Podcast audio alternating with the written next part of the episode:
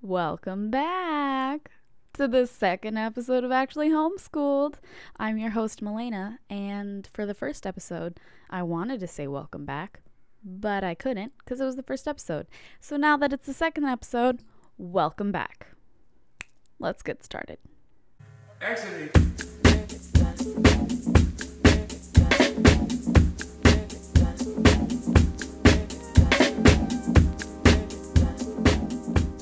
So, welcome back to the second episode of Actually Homeschooled. I'm your host, Melena, and if I sound different or if I look different if you're watching on YouTube, it's because I got my hair down this time.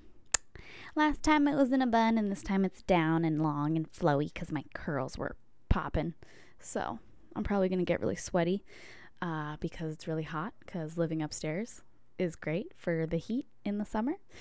So, anyways, welcome back or welcome for the first time if you've never listened to my podcast before. I only have two episodes, so you definitely could listen to the first one and then come back to this one, or you could listen to this one and then go listen to that one. Either one, your call. I will be posting, just so everyone knows, I will be posting every Thursday at 1 p.m. I'm going to try and post everything at the same time, but I realized YouTube definitely takes a long time to upload your videos, especially if you have a big file. So if the YouTube video comes out a little bit later than 1 o'clock, maybe like 1.30 or 2, that's the reason why. But on Spotify, Anchor, all listening platforms, Thursday, 1 o'clock. That's when the podcast will be live. All right. So this week, I wanted to talk about uh, traveling experiences I had because of homeschooling. And how awesome and amazing it is to travel solo and with people. Sometimes traveling with people can be a little bit interesting, but we'll talk about that in a minute. so, I remember my parents used to take us to homeschool conventions and homeschool campouts when, when me and my sisters were younger. I guess my parents started going to homeschool conventions when my oldest sister was six months old. They wanted to get started like right away because they were on the same page and wanted homeschooling to be what we wanted to do. And I believe I mentioned this last time. They did give us the option when we were old enough to figure out if we wanted to go to school. They gave us the option to go to school. And my older and younger sisters both wanted to go to school. I never wanted to go to school, never had an interest in it, never felt like that was my place. You know, I loved being homeschooled and I loved that I was homeschooled still. Luckily for me, my fiance is on the same page as me. He also wants to homeschool our kids. Um, and especially with everything going on now, if you are aware of things that are going on now in schools, I'm not super into those ideas. I think that some of the things that they are promoting in schools, like not sharing stuff with parents and having places for children to transform themselves when they get to school and before they go home. I just think those kinds of things are wrong and hurtful to not only the children but the parents because your parent who birthed you and raised you and fed you and clothed you and loves you they're the ones who deserve to know what's going on in your head. They're the ones that you should be confiding in. You know, obviously, there are situations where your parent might not be the person you can go to, but with the way the world is going now and the agendas that whoever they are are pushing, um, seeing that kind of stuff going on in schools is pretty, pretty hard to think about you know? And if you don't know what's going on in schools, I think everybody should kind of know what's going on. You know, sometimes people say ignorance is bliss, which I partially agree with just because not knowing some things sometimes makes it easier. But because of the massive agenda, I think it is really smart that everybody know what's going on. And it's not happening everywhere. It's not happening in all the schools. It's not happening in every state and every city, but it is starting to become more of a thing. So, you know, get educated, look into it, find out what I'm talking about if you don't know. So, my parents started going to homeschool conventions when my sisters and I were very young. The first convention we went to for homeschooling was in a city that I can't remember the name of. I just cannot freaking remember the name of the city at all. But I remember the hotel was all blue and white. So I don't know if they were Dutch, but or run by Dutch people, but I remember it was like blue carpets and white banisters and blue, you know, wallpaper and white whatever. You know, like everything was blue and white. They had this huge white spiral staircase in the middle of the lobby, like totally open, gigantic, huge long steps spiral staircase in the middle of the lobby. And my friends and I used to go and run around. So these homeschool conventions were pretty cool because they had um, speakers come and do talks throughout the day uh, for the parents and the kids could go too, but it's just typically not interesting for young children. You know, you pretty much want to just go and run around with your friends and go in the pool. But uh, it was cool because they had, like I said, tons of talks and things for parents to go to, and they would have little um, event things throughout the weekend. Like they had like a family dance and then they had a teen dance and then they would have like a barbecue and you know, all sorts of stuff like that. And it was just such a cool, fun thing to do as a kid to be able to go to a hotel.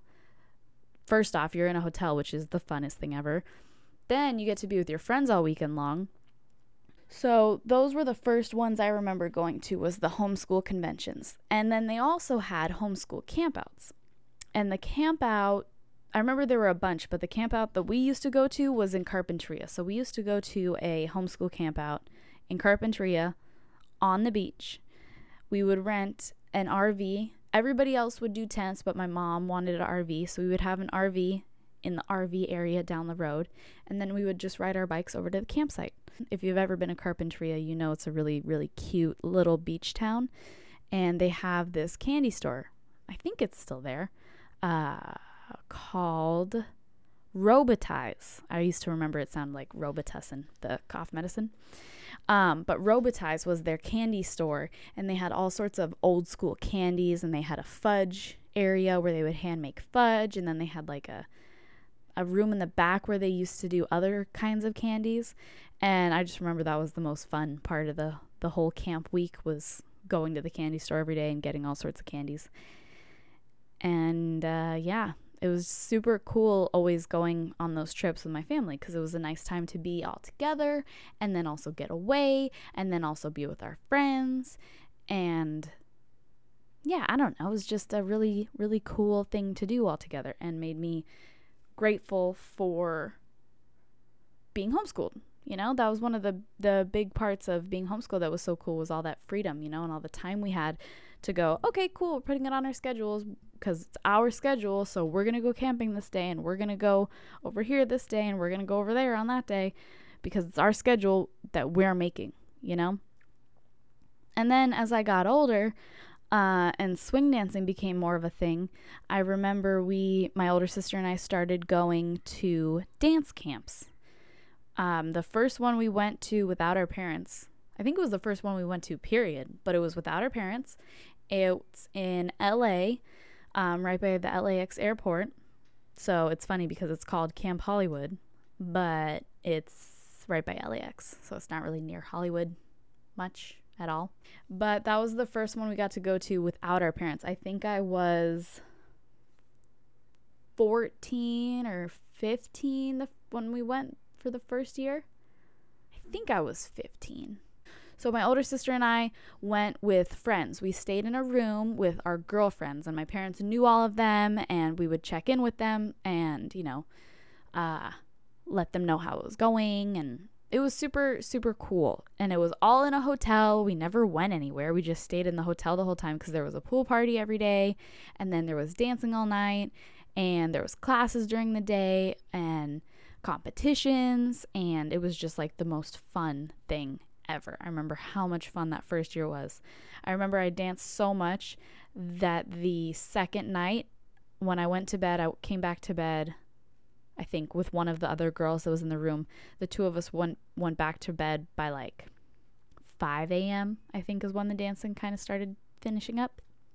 So we were going back up to the room and we had to stop so I could take my shoes off because my feet were killing me. Then I tried to go to sleep and couldn't because my feet were literally throbbing. So I had to fill the bath with cold water and soak my feet in ice cold water to get the throbbing to stop. And that was like, that was so cool being able to go back and brag about that. I was like, yeah, my feet hurt so bad from dancing one night that I had to soak them in ice cold water because I couldn't go to sleep because of the pain. And uh, yeah, we went every year after that. And then the next year, we had different friends that we were closer to because uh, the girls we had gone with the prior year, I believe two of them had stopped swing dancing by then, by the next year. So, and by the next year, we had other friends that we were closer to, you know. Um, so it ended up working out even better. And so we stayed with them and we had, you know, we had all of our little roommates. I think we put like five people in a room, so two two girls would sleep on each bed, and then one person would be on the floor, and that always worked out. And we would all spend, you know, the same. Like we would all like buy like three pizzas, and then have like pizza for like two days, so that we wouldn't have to spend a bunch of money on food. Um, and I yeah, just doing stuff like that was so cool that my parents. It was so cool that my parents were you know, willing to let us go and do that. The the deal was that we had to buy the passes ourselves. So, Camp Hollywood was like the first away weekend for dancing that we went to. The next one that we went to was a little bit closer, it was over in Fullerton, and that one was called Inspiration Weekend um, the name that my, my older sister, I think my older sister was deliriously tired and came up with the name Inspiratus Weekendus. And so we said that that was the Latin way of saying Inspiration Weekend. And Inspiration Weekend was over in Fullerton. And so for that one, I think the first year we rented an Airbnb right down the street. Again, same girlfriend group that we went to the other dance camp with. And that was super fun too, but because it was so close to home, the following year we didn't want to waste money, so we just ended up going home every night because it was like, you know, 15 minute drive. The funny thing about that one is so the one in LA is the one that you would think that some shit would have gone down, you know? But no, no, no. Actually, the one in Fullerton is where the shit went down. Okay? Ready? Story time. So, it was, I believe, Saturday night, so the second night of Inspiration Weekend. And it was over on located off of Commonwealth and Harbor, I believe. So if any of you know Fullerton, Commonwealth and Harbor is like there's a lot of clubs and a lot of action on the weekends. And to me, Fullerton has a very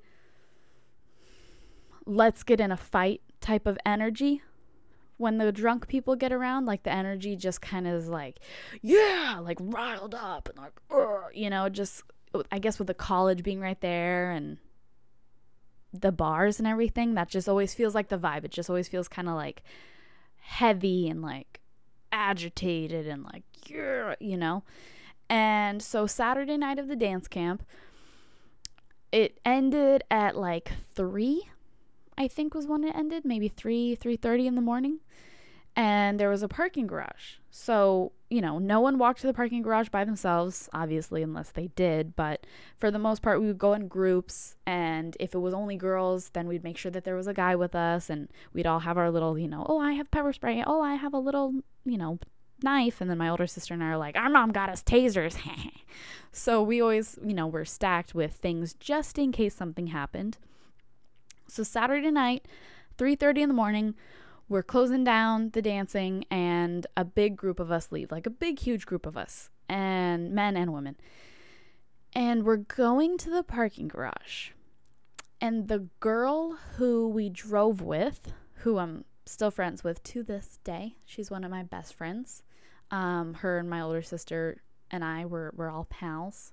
And uh, she drove us there. So it was a parking garage that had an underground level.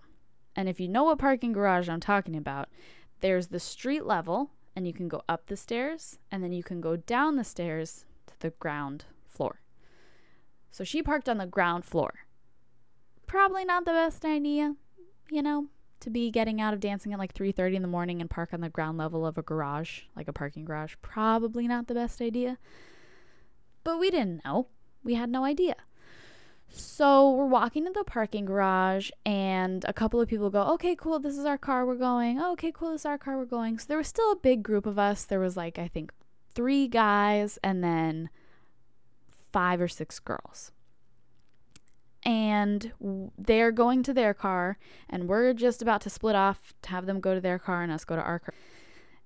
And as we're approaching the staircase to go down into the parking garage, this dude who looked pretty sketchy, druggy. Not trying to be a douche, but like he just didn't look.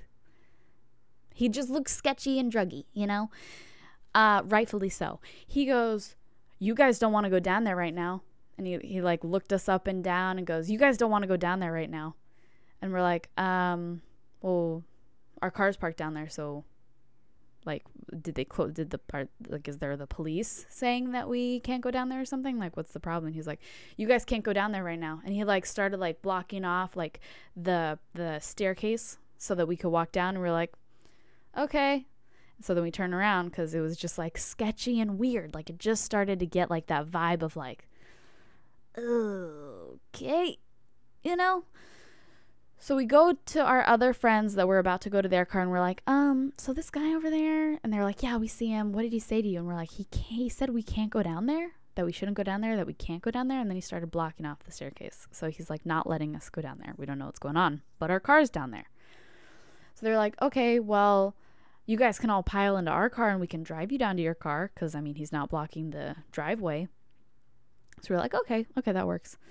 And it was funny because it was a little like five seater car, but there were like 10 of us, I think. So we all squished into their car and uh, they start driving, you know, they pull out and start driving around to go down into the parking garage.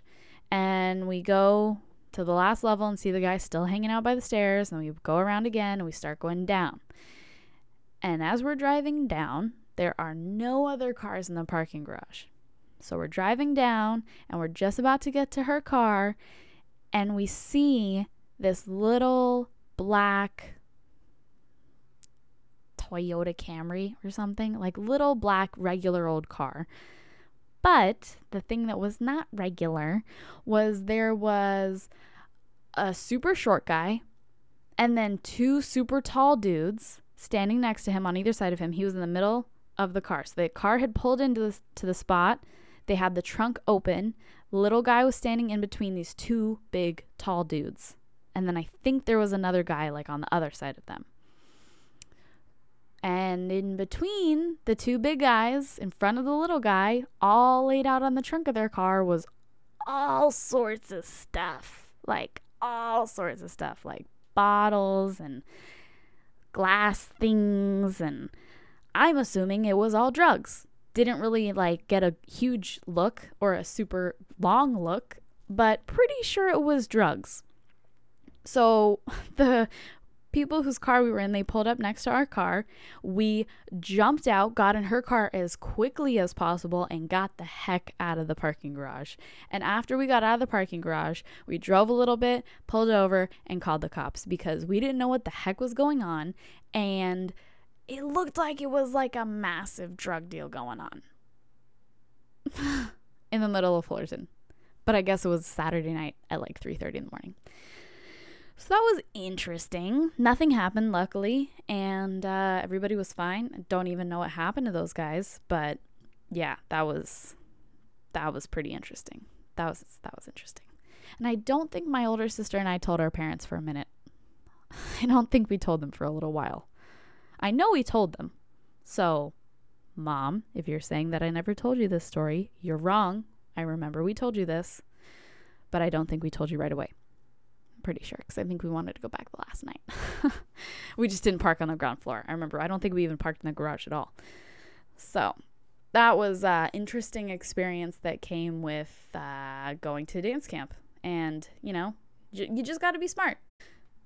So, moving on, with that same friend whose car was in the bottom part of the garage, we used to go to San Francisco pretty often because uh, flights to San Francisco are pretty dang cheap if you fly Southwest. I remember a flight from here from John Wayne to San Francisco and back was like a hundred bucks round trip with a checked bag. used to be super cheap. I don't know how much it is now. I haven't looked, haven't gone flying in a while.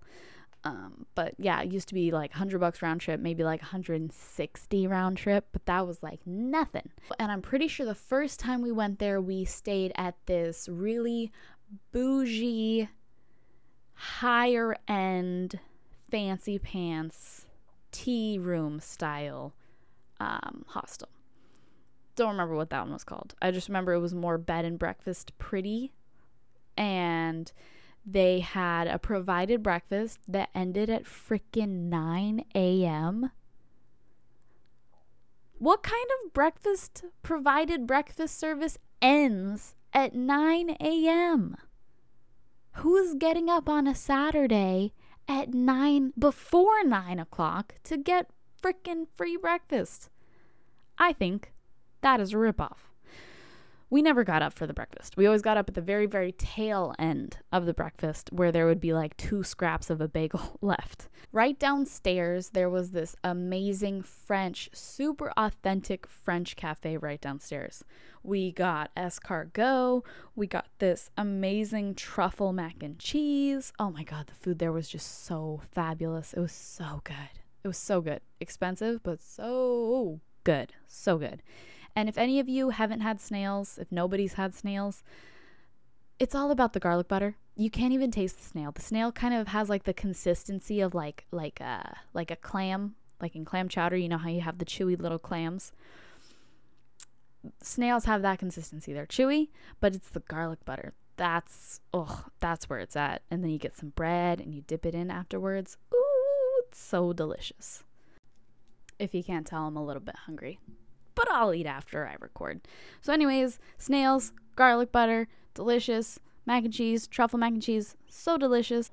San Francisco was definitely a place that we used to frequent quite often. We would go a couple times a year, I feel like, because it was so affordable and so fun to go and you know, my parents were cool with it. They they encouraged us to get out there with people that were safe and our friend um, you know, I'm just gonna say her name, Faith, our friend Faith. She uh, was just super cool and super safe, and she was older than us too. So you know, she was able to drive safely and legally. She was like our other sister, you know. So it's like it's cool having people that are safe like that in your life that you can go and have adventures with, you know. So, yeah, San Francisco was definitely our spot the three of us would frequent San Francisco quite often. Quite often. Yeah. That was a fun time to go to. That was a fun time to go to. Yeah. That made sense. That was a fun place to go to. And I hope that I'm able to go there soon with my fiance and my baby because he's never been there before. So I want to take him back and take him to all of our little spots. There's if you've never been to San Francisco, there's some of the most diverse, amazing food there. Like I said, French food. Then there's super authentic, amazing Chinese restaurants that have been there for years and years and years. There's amazing Italian, like, there is so much diversity in seven miles. That's how big San Francisco is. Literally, seven miles. It is very small and so congested. So then, moving on from traveling with people, uh, my older sister stopped dancing. Um, and after a couple of years, she stopped dancing, and I continued on with the dancing. And then I got more and more into uh, being solo. And so, an old friend, I don't like to call this person a friend because of what happened on the trip and how horrid this person was. But at the time, friend um, invited me to go on a trip to the UK for a month. I've told this story before, and some people are like, Do you think it's because? And I'm like, Nope, no romantic interest from either one of us. It was very clear. So I don't understand what exactly happened. I just know that maybe he's a little bit off. And that's why the events transpired the way they did. But before shit hit the fan, so to speak, he invited me to go on this trip for a month to the UK. And we were going to go to, we were going to hit Manchester because he had a friend over there. That is where the problem started. Manchester, Scotland, Ireland, and then end the trip in London. And I was like, oh my gosh, that sounds so cool, but I don't know if I can do it. And I talked to my mom about it, and he had let me know we were going to go in June. And he had let me know, I believe, in March. So I didn't have that much time to get the money together. But I was talking to my mom, and she said that I could do it. She was like, You can do it. Just find the plane ticket, and everything else will work out. Find the plane ticket, and everything else will work out. So I looked, and I found I found the flight, a direct flight from LAX to London London Heathrow and direct flight, crazy. And it was only, I believe, 600 round trip. And we flew Air New Zealand, which was a gorgeous airline, fantastic service. The airline food was actually really, really good. And I paid, I think, an extra maybe 60 bucks each way so that I could sit in the fire aisle and I had so much leg room. I was able to get up and walk around and stretch. I was sitting on the floor stretching. It was pay extra for the fire lane seating. It is so worth it if you have a long flight. It is so worth it. If you have a long flight, just splurge and pay extra for the fire seating. So much better. Um, so I sent him the tickets and he didn't want to pay extra, so he sat way back and I don't know, somewhere else. I didn't even I didn't even see him. Um, but yeah, we paid for the tickets and then I I made the money. I ended up spending half of what I thought that I was going to need, including the hostels, including the food. I spent half, including souvenirs, including going dancing. I only spent half of the amount that I thought I was going to, which was pretty cool. And uh, that was all because my mom pushed me to go and do it and said that I could do it. And yeah, it was just, it was it was really really amazing. It was a really amazing experience. So, you know, we go to the airport. We met up at the airport and then we got on the plane and he was in a whole bo- different boarding group than me and so um I you know wasn't even I wasn't even with him for the whole flight which was pretty awesome. Sorry my fiance is asking what I want for dinner and I would like a burrito. So, get to London, get to the first hostel. It was kind of a trek to figure out how to get there from the airport. We were backpacking also. We were backpacking. So, I had like a 50 pound backpack. It weighed exactly 50 pounds. And then I had my little carry on purse. So, we get to London. We got to the first hostel. We checked in. Flights always mess me up a little bit. Not like, uh, not like mess me up in the sense that well, I guess they mess me up in the sense that I feel sick. I feel sick. I don't, you know, I don't throw up or get any sick like that. I just feel super off. I feel just icky and sicky and uncomfortable and tired, which all makes sense. So when we got to the hostel, he wanted to go walk around. He wanted to set his bag down and just pretty much go check out the city because we were only in London for one night before we went to Manchester. And I wanted to go to sleep because I felt like crap. And I knew that if I went to sleep, I would wake up feeling a lot better than if I went out and about. So he went out and did his thing, and I went to bed.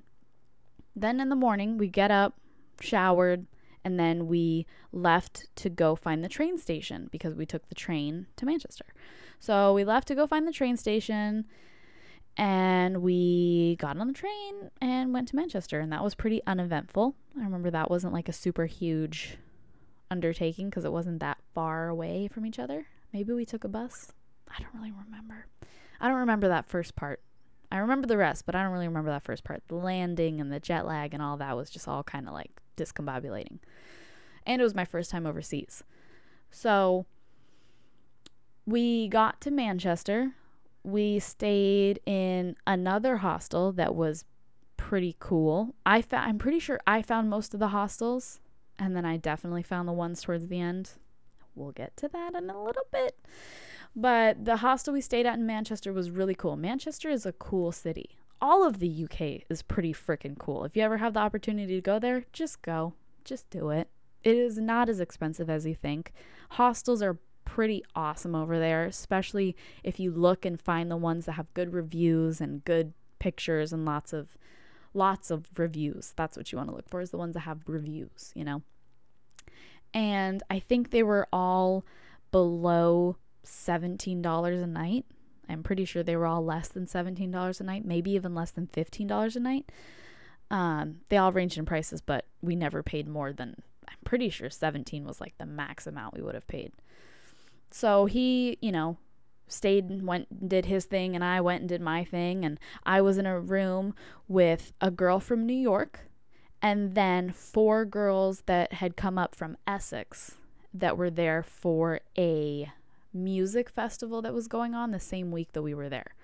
So the same week we were in Manchester, there was a music festival going on, and I don't remember what music festival it was, but I remember the girls that were visiting from Essex that were very loud and had very annoying accents, but they were super sweet. Uh, they were going to the festival. So every day they would wake up super early, get on their makeup, get on their festival outfits, and then they were gone literally until like midnight. And uh, yeah, exploring the city by myself was awesome. I would go for walks in the morning and uh, wait until my family was wait until the time zones lined up a little bit more so I could call them and say hey. And uh, I would get food and go to different cafes and different restaurants and grocery stores even and get groceries and you know just explore the city. And that was so fun.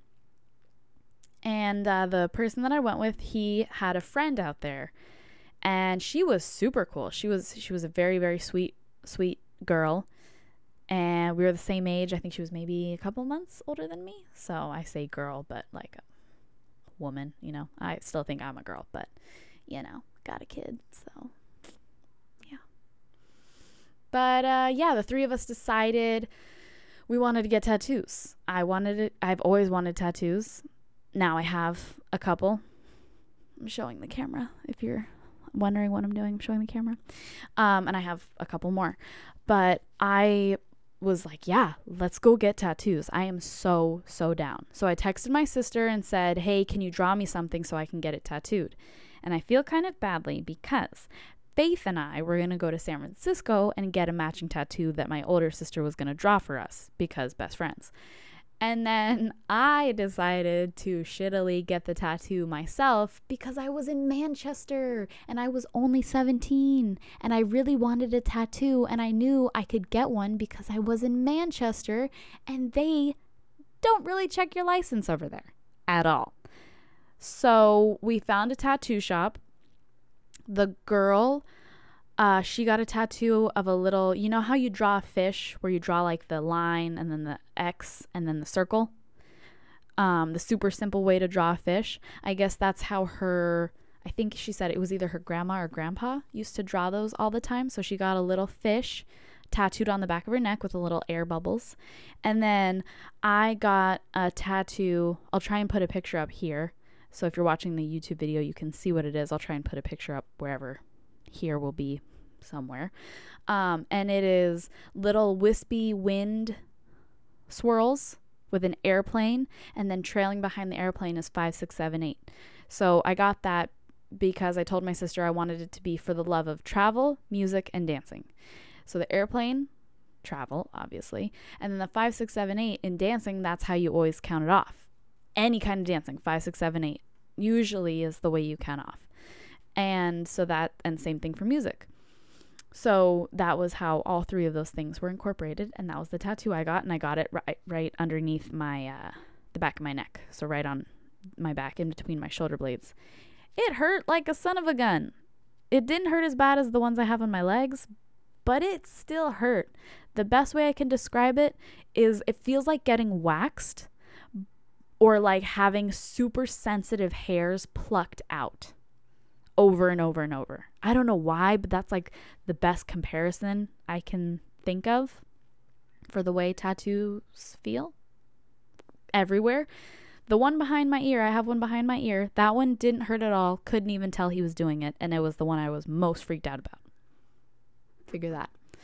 And then the guy who I was traveling with, he got some tattoo in some language that he doesn't even speak. So we're in Manchester. We all got tattooed. Uh, the friend of his, we went to, she took us to a bunch of different bars and pubs and all sorts of cool places while we were there. We stayed there for about a week.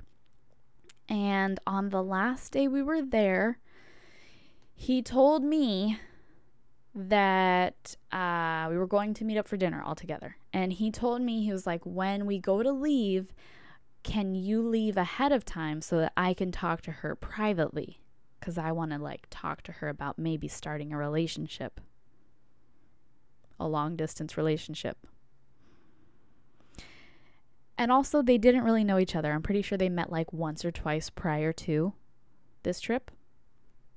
And the whole time she was talking about her boyfriend that she was currently in a relationship with at the time. And he still thought it was a good idea. So, it didn't go well. I don't know exactly what happened because he didn't really say what happened. I just know it did not go the way that he thought it was going to go. She did not want to be in a long distance relationship with him because she had a boyfriend, maybe still has a boyfriend and he did not like that answer. But I don't exactly know what he was expecting. Yeah, that's where the shitty attitude started. So, I think actually, you know, I think that was the second to last day, but she was going on a trip. So, she was leaving, and that was our second to last day there. Because then the last day my roommate that I was in the room with, the girl from New York, who I think she still follows me on Instagram, um, she's a food blogger. She invited me to go to this Mediterranean restaurant for dinner with her that she had to go and write an article about. It was a vegan Mediterranean restaurant, I believe. And I was like, yeah, that sounds awesome. So I met her there, took a bus, and then I had to walk a bunch, and it was so gorgeous, just like meandering through the city. And I had my headphones in, so I was listening to my music, and it was just like the coolest thing ever. And the food at that restaurant was insanely good. Oh my God, it was so good. It was like we got all sorts of things, and it was all vegan and delicious. so delicious. It was so cool. I was grateful that she invited me. Um, and then the next day, we, being the person I traveled there with, and me, went to the train station again to catch a train to go to Scotland because Scotland was our next stop. Uh, we stayed in Glasgow. Everyone said to go to Edinburgh, but we didn't make it there. I didn't even make it there. And um, yeah, we ended up staying in Glasgow, which was pretty and cool and fun to adventure around. But this is where shit started hitting the fan even more. So remember, in Manchester, he told the girl he liked her. She said, I have a boyfriend. I don't want to do a long distance relationship. That pissed him off, right? So we meet up at the train station. Uh, he's not in a great mood. He was just being a little bit quiet and shitty every time I would, like, very quippy, quick to respond, you know? So we get on the train. I sat separately. He sat wherever the freaking heck he sat. I had a great time. Nobody sat next to me the whole time. Sorry, the camera died. So, anyways, um, so I sat by myself. Nobody sat next to me the entire time. So I took the liberty to draw little stick figure dudes sitting next to me, and I had a lot of fun doing that. And the the train ride, oh my gosh, the train ride was so gorgeous. So we got to Scotland and uh, we were starting to walk to the hostel to try and figure out where the hostel was. And some of these hostels had a rule that said you had to be 18 or older to stay there. And I was only 17, and I think he was like 19 or 20, I think. So we were trying to come up with a game plan before we got to the hostel just in case they said something um, about me being 17. They didn't. It was not a problem, even at all. Like, literally, was no issue at all. Uh, but that was where I was like, oh, oh, the girl in Manchester really pissed him off. Oh, that really must have bummed him out because he was such an ass. He was so rude. I was just trying to tell him, like, hey, so my idea is when we get to the hostel, you go check us in, and then I will hang back so that they don't ask for my ID or anything. And he kept on cutting me off. And I was like, hey, can you uh, just wait a second so I can finish what I'm saying? And he took this huge attitude. I'm older than you. You you must listen to me. And I was like, wow.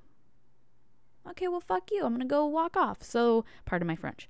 So, I started walking ahead of him cuz I had the maps pulled up on my phone to the hostel and I didn't want to get in a thing. I wasn't feeling great. I was tired. I wanted to just get to the hostel and relax. So, we got to the hostel and I uh hung back while he checked us in. It wasn't an issue. We got our keys, went up to the room. This was the only hostel that we were in the same room because it was a unisex room. We got to the hostel, got checked in, went up to the room, hadn't said a word to each other. Get up to the room, and he sits on the edge of the bed. And he leans over and puts his, his elbows on his knees and clasps his hands together and goes, So I think you owe me an apology for the way you spoke to me earlier. Ah. Uh, uh, uh, are you mental? Are you mental? We're in we're in the UK, so are you mental? And I go, I laughed. I was like, um, I don't owe you an apology at all. I was just trying to tell you my idea, and you weren't letting me finish speaking. You weren't letting me finish. So, uh, I don't owe you an apology. I don't know what you need an apology for. It might have been something a little bit different than that, but like that's the gist of what I said because I was like, what is going on in your cabeza, pal? Uh, he took an attitude with that, and I then walked out of the room and left. I was like, I'm not dealing with this. So I was like, mm, grab my purse, grab my stuff that I needed, and left. And I went to, they had Tim Hortons over there, never had it. Tim Hortons Donuts. So I went and got a maple bar. And then I sat by the river because we were right by this beautiful body of water. And I sat by there and ate my donut and listened to music. And I had a grand old time. I had a great time. When I was there in Scotland, my phone broke. The back of my phone shattered. I don't know how. I hadn't dropped my phone. It wasn't broken before I got there, so it must have I I must have hit it or set it down too hard somewhere. But it started glitching. My phone started glitching. So I went to an Apple store because they have Apple stores all over the world. So I went to a Scottish Apple store. And luckily, the guy that I spoke to his accent was legible because Scottish accents are very, very hard to understand if they're really thick. Like, if the person has a thick accent, good luck trying to understand them. And unfortunately, though, they didn't have my phone at that store. So he told me because, fun fact, because I was overseas and I had purchased my phone in the US, not the UK, they legally could not charge me for a new phone. They legally could not charge me for a new phone. So I got an entirely new phone for free. The only beef was I had to get the exact same phone. Like they had different colors of the same phone, but I just couldn't get the different color for some legal reason. The way that it works is you have to get the exact same phone, but because it's overseas, they can't charge you. Works for me. I just had to take a bus. So, luckily, he helped me figure out the mapping to get to the outlet store that was like a 40 minute bus ride away. And it was gorgeous. Gorgeous bus ride. So I got to the mall, got to the outlet store, went to the the Apple store in the mall, got the phone, and I wanted to at least be able to have maps so I knew how to get back to the hostel. So I had to hang out in the mall because the mall had free Wi-Fi. So I had to hang out in the mall while the phone powered on and downloaded the Maps app. And uh, while that was downloading, I got to stop in a little souvenir store and get some souvenir things for my family, which was pretty fun. And then, and then I left. And as I was waiting for the bus, it started to rain. But the cool thing is, because rain is so typical over in the UK, their bus stands are like little rooms. So it's like a little hallway kind of with an entrance and a, you know, two two-sided entrance, but it's got like a little roof and walls. So if it gets rainy and windy, you're not freezing your butt off in the cold while you wait for your bus. So the bus comes and I get on and the bus driver is this old Scottish dude. He checks my ticket and then tells me something. And I have absolutely no idea what he's telling me because of his frickin' accent. No clue what he's saying at all. I can't tell what he's saying. Luckily, this older Scottish woman, for some reason I could understand her. She told me, He's telling you you're on the wrong bus. This one's going further out of the city. You need to go get on that bus over there because that one's going back into the city. And I was like, Oh, I love you. Thank you so much. So I grabbed my ticket, ran over to the other bus, got on the bus, got back into the city. No problem. It was beautiful. Scottish people are the sweetest people. Just can't understand them. And that's all right. So I'm back in the city, got back to the hostel, decided that I didn't want to go out. So I ordered uh, Uber Eats, which turned out to be Uber Bike because they have bike messengers that deliver the food. And I got wings and fries from this really good wing place. And they were delicious and extremely cheap. And it was great. Uh, when I got back to the hostel, though, my roommate was there, my travel partner roommate guy was there. And he goes, Hey, I'm going to go out and try some haggis. You want to come? And I was like, No, nah, I'm good. Because I was like, Okay, cool. Water under the bridge. We're good. He's not going to be a jerk anymore. Cool. Awesome. So I go, No, I'm good. I'm cold and it's raining out. So I'm just going to stay here. I just ordered some food. Uh, but thanks for the invite. He was like, Okay, cool. Have fun. Have a good night. And I was like, Yeah, you too.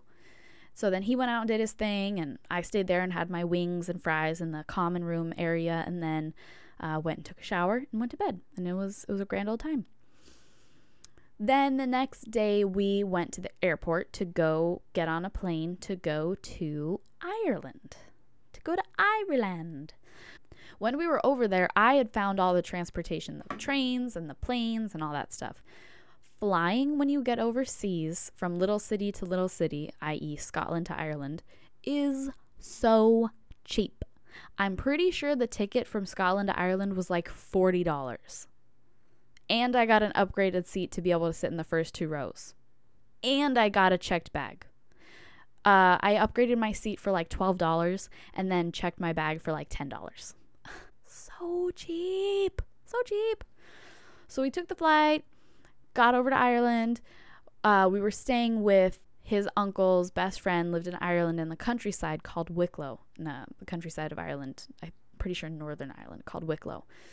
And um, he came and picked us up from the airport. Loveliest dude you will ever meet. He was so, so kind. Can't remember his name.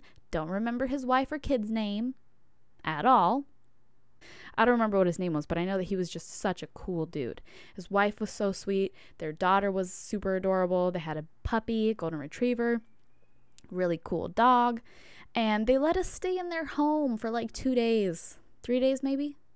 And it was just, it was so sweet. When we got there, the wife had just finished making paella. it was the first time I'd ever had paella, which I think is hilarious, made by an Irish woman in Ireland. I love that. Uh, so we had a beautiful dinner, and then he took us to a bar in town, in their little town. Wicklow is about a, I think it was about a two hour drive from the airport. I know that it was a little bit of a drive, but it was absolutely gorgeous. Ireland is so green. Oh my God, it's so pretty. So he took us into town. It was probably a couple miles walk into town. We walked there because it doesn't get dark until about 11:15 at night. So we walked to this one bar, and one of his friends met up with us, and we got the first ever Guinness. I had never had Guinness before that. My travel partner had never had Guinness before that. So we got Guinness on tap in Ireland at a little tiny town bar, and it was the best. It was the best thing ever. It was so cool and so fun. And I remember the Guinness was you know, bitter like beer, but it was like chocolatey and then the foam was like so creamy and it was just being in Ireland. It was so cool. And I remember walking home back to the, the gentleman's home and it was like 11 o'clock and it was still very, very, very bright. Like it was still very bright. I took a picture, which I will try and put up. So for YouTube, I'll try and put it up. It'll be somewhere. Um, and uh, yeah, it was just it was beautiful. And I got a room all to myself, and my travel partner got a room all to himself, and then his wife and baby, like they had like a beautiful little cottagey house, but it was it had three bedrooms. So we, you know, everybody got their own room, which was so so nice to be in a home, in a bed that's in like somebody's home that just has that love and warm energy and relaxed energy.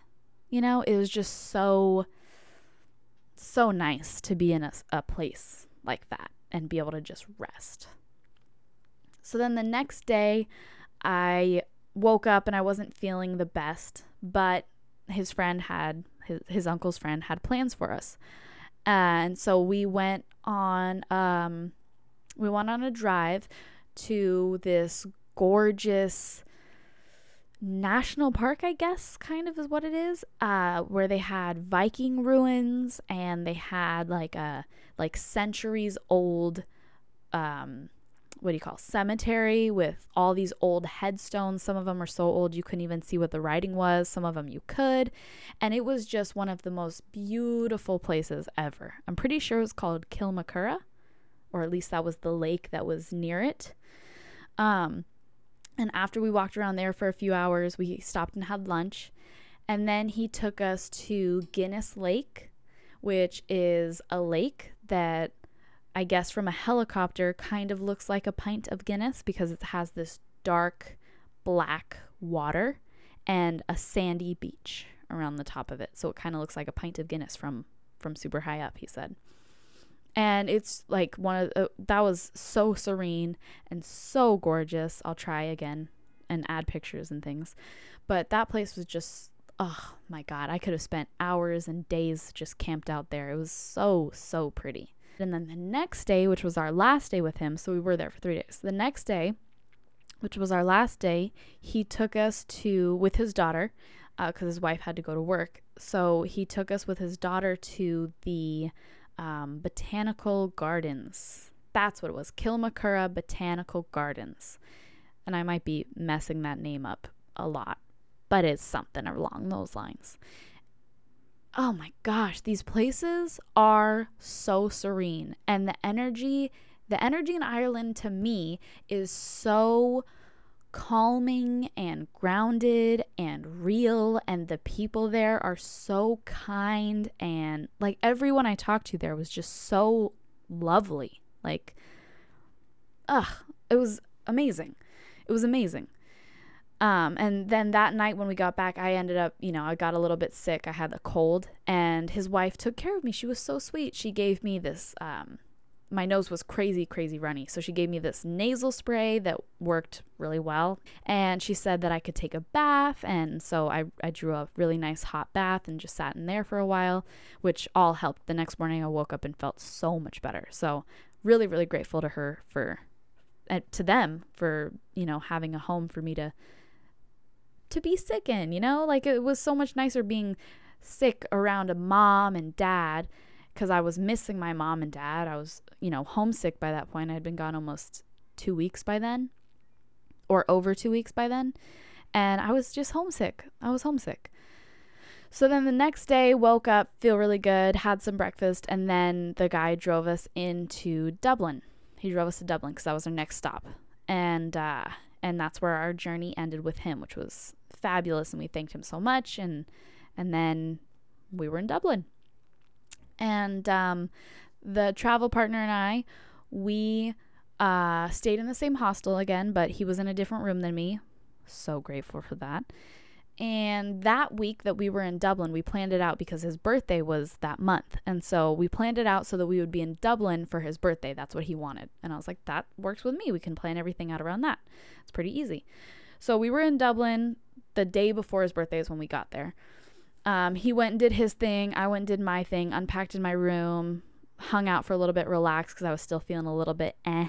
And then uh, that night, I took myself out to get dinner and I went to this Chinese restaurant that had, oddly enough, Ireland had some of the best, most authentic Chinese food I have ever had. Ever. I was like the only white person in the restaurant. The food was insane. The prices were amazing. And there was so much food. The only thing that I don't like about over there is that they don't do taking your leftovers. They don't do that. And if you ask for a to go container, they'll either look at you like you're an ass, look at you like you're an ass and charge you for the to go container, or just straight up tell you, no, we don't do that. But you can take stuff to go. Like you can like call and be like, okay, I'm going to take this to go. I want to take it home. And you can do that. But if you eat there and you don't eat all your food, you can't take the rest of it, which I don't like. And I don't really understand it. So I don't really know. But uh, I was bummed out I couldn't take the leftovers with me because it was such good food. So I just tried to eat. I just tried to eat as much as possible, which made me go to sleep really well because I went to bed with a full belly. Then the next day, I walked around solo. There was a bunch of places that um, people had told me to go to, so I went and checked out the Temple Bar, which was really fun.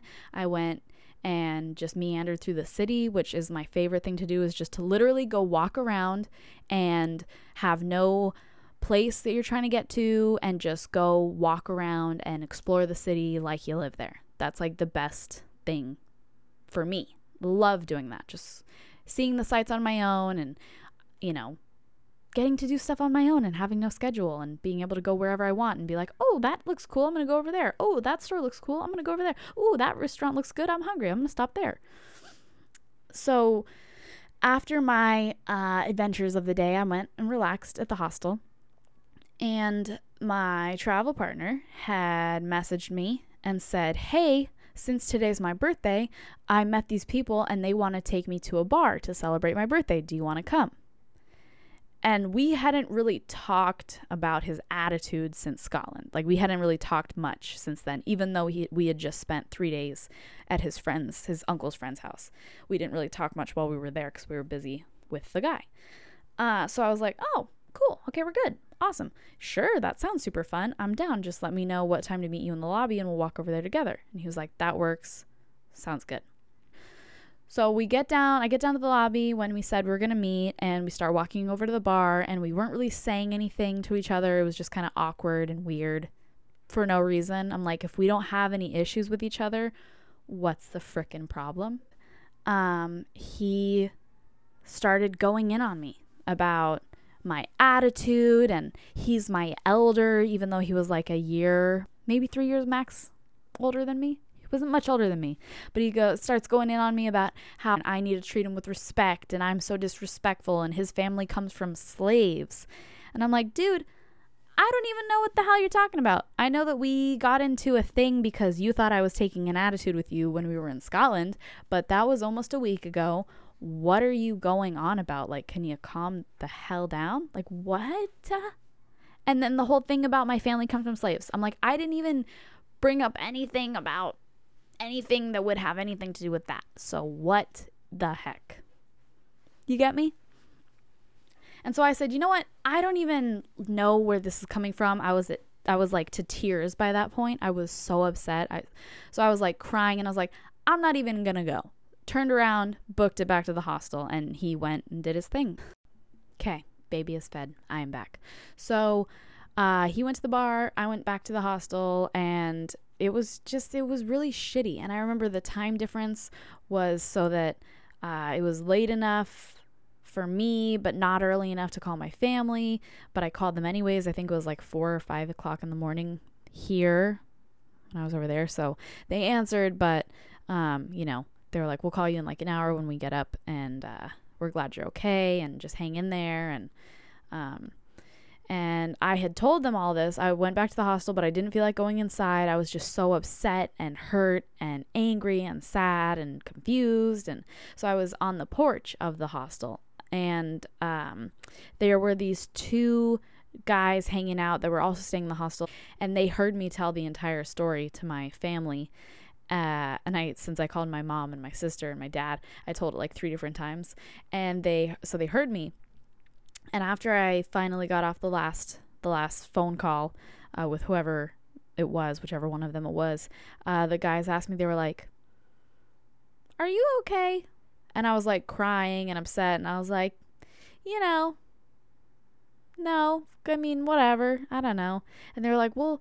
come come hang out with us. Where where are you from? And they were super cool. One guy was this older Russian dude, and then the other guy was this young dude from South Africa. And uh, they were both super sweet. And then at the hostel in the uh, they had a little backyard. And so we went to the little backyard and hung out and they were telling me you know stories about where they were from and all sorts of things. It was really really cool and really sweet that they invited me to come and hang out with them. Then the russian guy goes i have this uh, drink. Let me go get it. And so he comes back and he shows me and the south african dude. And it was this super hot chili pepper vodka, like made with like one of the world's hottest peppers, and it was in a, a skull shaped glass bottle and whatever. And I was like, no way in hell am I trying that. And the South African dude, he was like, oh, I can try it. I bet that's not even that spicy. And the Russian guy was like, I don't even drink this, but okay. So he let the South African guy do a shot of it.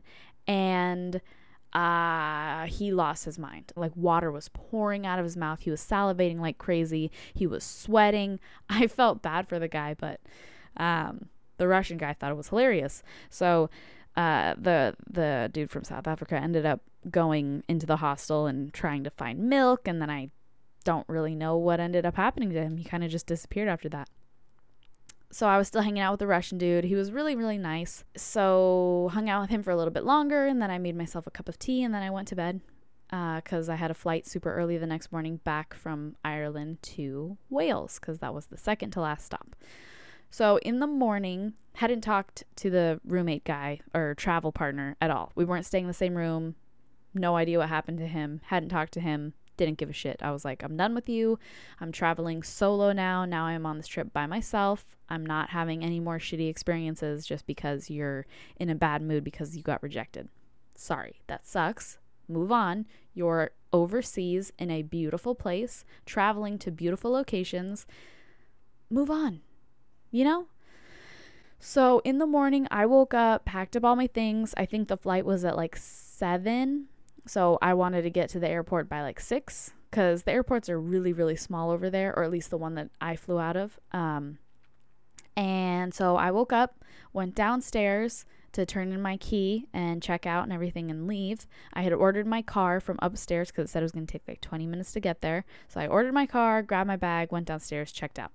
When I went downstairs, my travel partner was down there. Uh, he was sitting there, looked like he had already checked out, he looked rough, so I'm assuming he drank, which, you know, whatever, it was his birthday.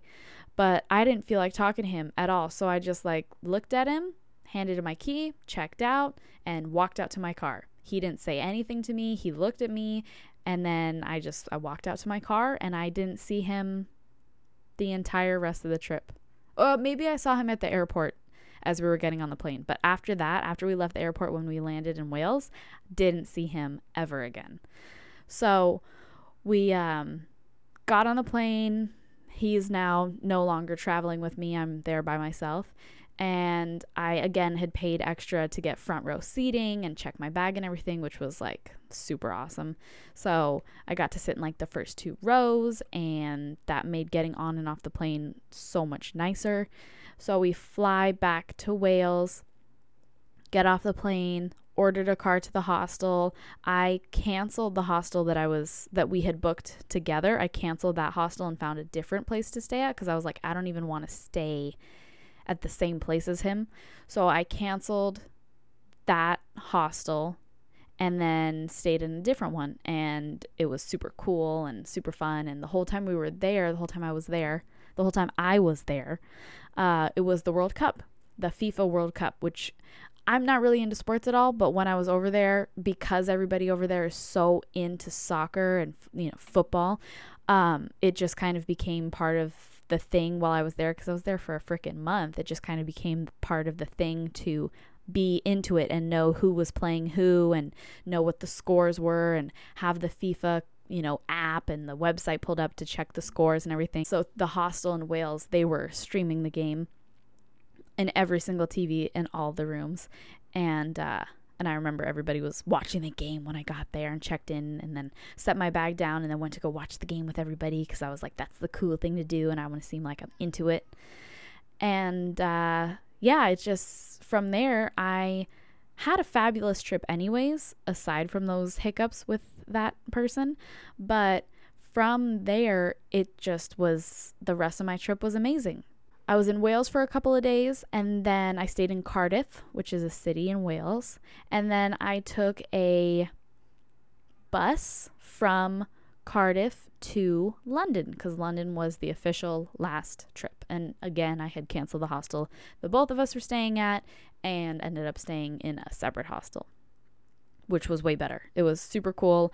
I pretty much had the entire room to myself. There were I think seven beds in the the dorm that I had booked. It was an all girls dorm, and there were seven beds, and I think I only had two roommates for one day, and then the whole last the whole rest of the week that I was there, I had the room all to myself, and it was on the top floor of like this five story building. Um, but the bus, I took a bus from Cardiff to London, and that bus ride was pretty not fun because the bus was really cramped. The AC didn't really work. It was just kind of like hot air. Uh, it was like a three hour ride. And yeah, just after like the first hour and a half, I was just like, oh, I can't wait to get there. I want to get off this freaking bus. I'm sick of it. I'm sick of it. But it was pretty, and I had my music, and I had a window seat, so it wasn't, you know, could have been could have been worse. Could have been worse. Uh, but we got to London. I got to my hostel, checked in. And um, when I was in London, I had found a place to go swing dancing. I had met someone uh, at the at Camp Hollywood at that dance camp I had mentioned earlier. I had met someone from London there, so um, I connected with him on Facebook because he was friends with some other friends of mine.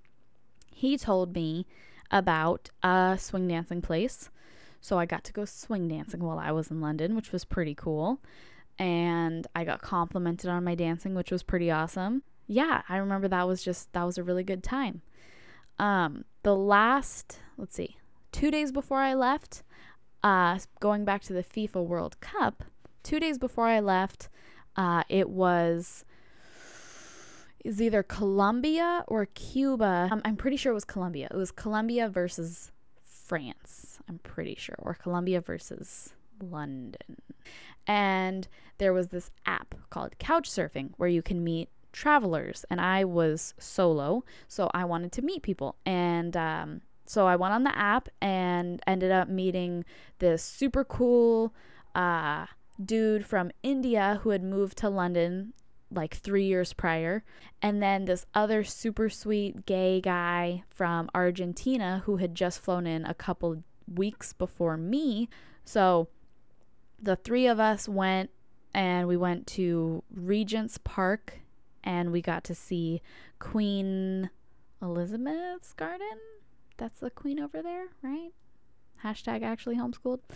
Um, and uh, we got to see the rose garden and all of the all of the gardens over there were just oh my god so so pretty so pretty and then he took us to this bar that was super cool and they had all of the all of the little coasters from every kind of beer they ever got. They kept they keep one of the coasters and they put them all over. So all the walls were just covered in these coasters and pictures and it was like a it was like one of those neighborhood bars that nobody really knows about unless you live there and you know walk around and explore the city. So that was pretty cool. But from couch surfing i met this colombian dude who said uh, that since it was colombia versus france he was like i have a friend who owns a bar. We're going to go watch the game there. And i was like okay well he's offering to meet in public so why not? Um so I met them at the bar, and it was this dude and this older woman, and they were both Colombian, super sweet, really, really nice. So we got to the bar, we met up at the bar, and it was packed. There was security blocking the doorways, they weren't allowing anybody else in. There were people literally climbing the fences to watch the game because I guess it was like a big deal. And I was like, damn, well, I mean, I guess we could probably go somewhere else. And the guy who invited me was like, no, no, no, no, my friend knows the owner. So the older woman we were with knew the owner of the of the bar. It was like a restaurant too. So I guess she called him and said we can't get in, the security's not letting us in, and he said, "Okay, we'll come around to the side gate." So we walk around the bar to the side gate and uh someone opened it. They were wearing like an apron, so they must have been like one of the cooks. Opened the gate for us and let us in. And they led us through the kitchen, through the crowded, shoulder to shoulder, slammed, packed bar, all the way to the front of in front of this like massive wall size uh, TV where they were streaming the game. And they had saved seats for us, even me. So they were like, get comfortable, have a seat. You know, are you hungry? Do you want anything to drink? And I was like, sure, why not? So um, they brought me a plate of empanadas and they had pictures of cider and beer and whatever. And and then I remember Colombia won, and everybody was so excited. They started blasting salsa and bachata music. And because I had already started dancing salsa and bachata before I went on this trip, um, they were all like, "Oh, do you dance?" And I was like, "Yeah, a little bit." And then I started dancing with the people, and they were all so surprised because I'm like this white girl from California, and oh my gosh, I know how to dance. How cool! So that was like that was a super fun memory from that trip, and uh, yeah, and then I remember I got really homesick, and the day, two days before my flight. I tried to see if I could move my flight up to that day, but it was like an extra $2,000 to move it up. So I was like, I guess I'll just stay here in London. Poor me. Um, so I stuck it out, stayed the rest of my trip, and then I flew home. And I assumed that the guy that I had traveled there with got home and flew home safely. I don't remember if I saw him at the airport, but I know we were scheduled for the same flight. Oh no, you know what? After that trip, I think he was flying to Russia to meet with his uncle because uncle was in Russia or something like that. So yeah, so I flew home solo and it was it was a gay old time. And even though there were those hiccups with that guy, I figured out how to make it good for myself because I was like, I'm overseas. I'm not gonna I'm gonna seize this moment and make it good for myself because why go out on a bad note? You know?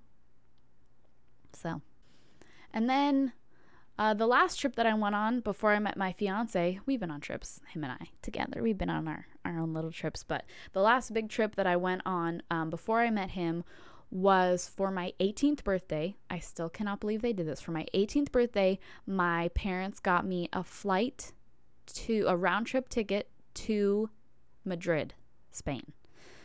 Um, and on top of that, they knew that there was a festival going on the weekend that they were sending me there. So they scheduled or they bought the ticket around the same time the festival was happening so that I could go to the freaking dance festival for bachata. It was called the World World Bachata Congress or Bachatea World Congress or something like that. I don't know if it's still a thing anymore, but I got to go to Spain for a week by myself to go be there and then go to a frickin' bachata congress. And it was so cool. I speak like this much Spanish, which was just enough. I went uh, when I got there, when I got to Spain, flight there was awesome. I had a layover in Switzerland and then from Switzerland to Madrid, and then same thing on the way back. Beautiful, gorgeous place. Layover was like two hours maybe both ways, so super easy. The flight was super easy. Food was good again. Everything was awesome. That was flawless. Uh, got to the hostel, no problem there. They spoke English there, super easy. Um, then the next day, I went to the grocery store because there was a grocery store right down the street, and I wanted to have some little grocery things um, for myself. So uh, I was buying some fruit, and there was this old woman also buying fruit, like old woman with a little scarf tied around her head and her little stroller cart thing, not stroller, but like you know the cart things that you bring to the store. Cuz I went there at like 6:30 in the morning and super early in the morning there's tons of old people walking around going and doing their groceries. Like all these old people are walking around with their carts doing their grocery shopping for the day. It was so cool. So I'm in the store buying fruit, and this old woman is trying to figure out the machine to weigh the fruit. Because over there, they have these machines. You put your fruit on it, you type in your fruit, it weighs it, and then prints out a sticker with the barcode so that it's not like, you know, how here we write out the number or they have to look at the number. It prints out a sticker. So she was trying to figure it out. She did not speak any English. I speak this much Spanish. I somehow helped her figure out how the machine worked, helped her weigh her fruit, and she was like, "Oh, muchas gracias." And it was just that was so cool. She was so so kind. And then I finished doing my shopping and, you know, got my groceries and went on my way. And I remember one of the days I walked, I think, a total of 12 miles just walking around the city, exploring things and going to parks and going, "Ooh, that looks cool. Let me go over there. Ooh, that looks cool. Let me go over there." But I remember I walked a lot that day, that one day. I remember I walked a lot. And then the weekend came and the festival started. And the first night of the festival, I um, I met some people and they invited me to come with them the next night, come over to their apartment and have drinks and uh, dance before we went to the festival. And they were like, "We'll drive all together." And so I went, and um, it was really cool. One of the one of the guys spoke pretty good English. Another one of the guys spoke okay English, and then there were three chicks there, and one of them spoke okay English, and then the other two didn't really speak any English. Uh, but they were all so surprised with my dancing, and they were like, "You're such a good dancer," and um, and that was like so flattering because I'm like, I'm in Spain. You guys, what? You guys think I'm a good dancer? That's that's pretty cool. That's pretty awesome. Makes me feel pretty good, and I still pat myself on the back for that. Um, but that was definitely a cool a cool thing to just feel so welcomed and uh, and safe again. Like it worked out where they were like so so cool with me being with them and they drove us all like we all drove together and um we all stayed until like five six in the morning dancing and then they drove me back to the hostel and it was just like it was like the coolest experience and they were so so kind. And I remember the one thing that sucked though was I signed up for a competition and then I didn't understand where the competition was located at, so I missed the competition and I didn't get to compete, which kind of made me really upset. So, I that was the one that was the one not fun part about that trip. Which is like a minor detail in comparison to everything else. So, you know, it was a pretty amazing time. And then I flew home and then I think I slept for like 17 hours. So, yeah, that was a pretty awesome time. And since then, my fiance and I have gone to Idyllwild together, and then we went to, haha, we went to Lake Tahoe together, which is where um, we figured out that's where we got pregnant. Um, if you haven't gone, go. It's beautiful. And yeah, I plan to do a lot more traveling. If flights aren't doable for me and my family, you know, there's plenty of places you can travel via driving or train or boat, even. And I definitely want to travel more places. There are still places on my list that I want to go. And now that I have my family, I would love to be able to go on family trips. I think that would just be so great, especially because my family took me and my sisters to so many cool places. Even though they were little, you know, like here and there. And I think the farthest place we went to was Washington. We took a plane, or Seattle. That's where we went. That was the furthest place we went. And uh, yeah, all of those traveling experiences were so fun and cool. And yeah, I just have such good memories from the ones with my family and the ones solo and the ones with my fiance. And I am excited to be able to take our little baby and show her all the cool, awesome places that she can go to. So, I'm extremely grateful to homeschooling for giving me the freedom to do all of those things. Because if I had been in school, I don't think I would have been able to travel the way I did at such a young age. Went to the UK for a month at 17, went to Spain for a week by myself at 18, been to San Francisco multiple times, younger than 17, you know? Like it's just, it's so cool. I'm feeling pretty good about the uh, amount of content that I've gotten, so I'm going to sign out, go have some dinner with my lovely fiance and our beautiful little baby girl. And uh, until next time, over and out. This is Milena, and this has been the Actually Homeschooled podcast. We'll see you next time.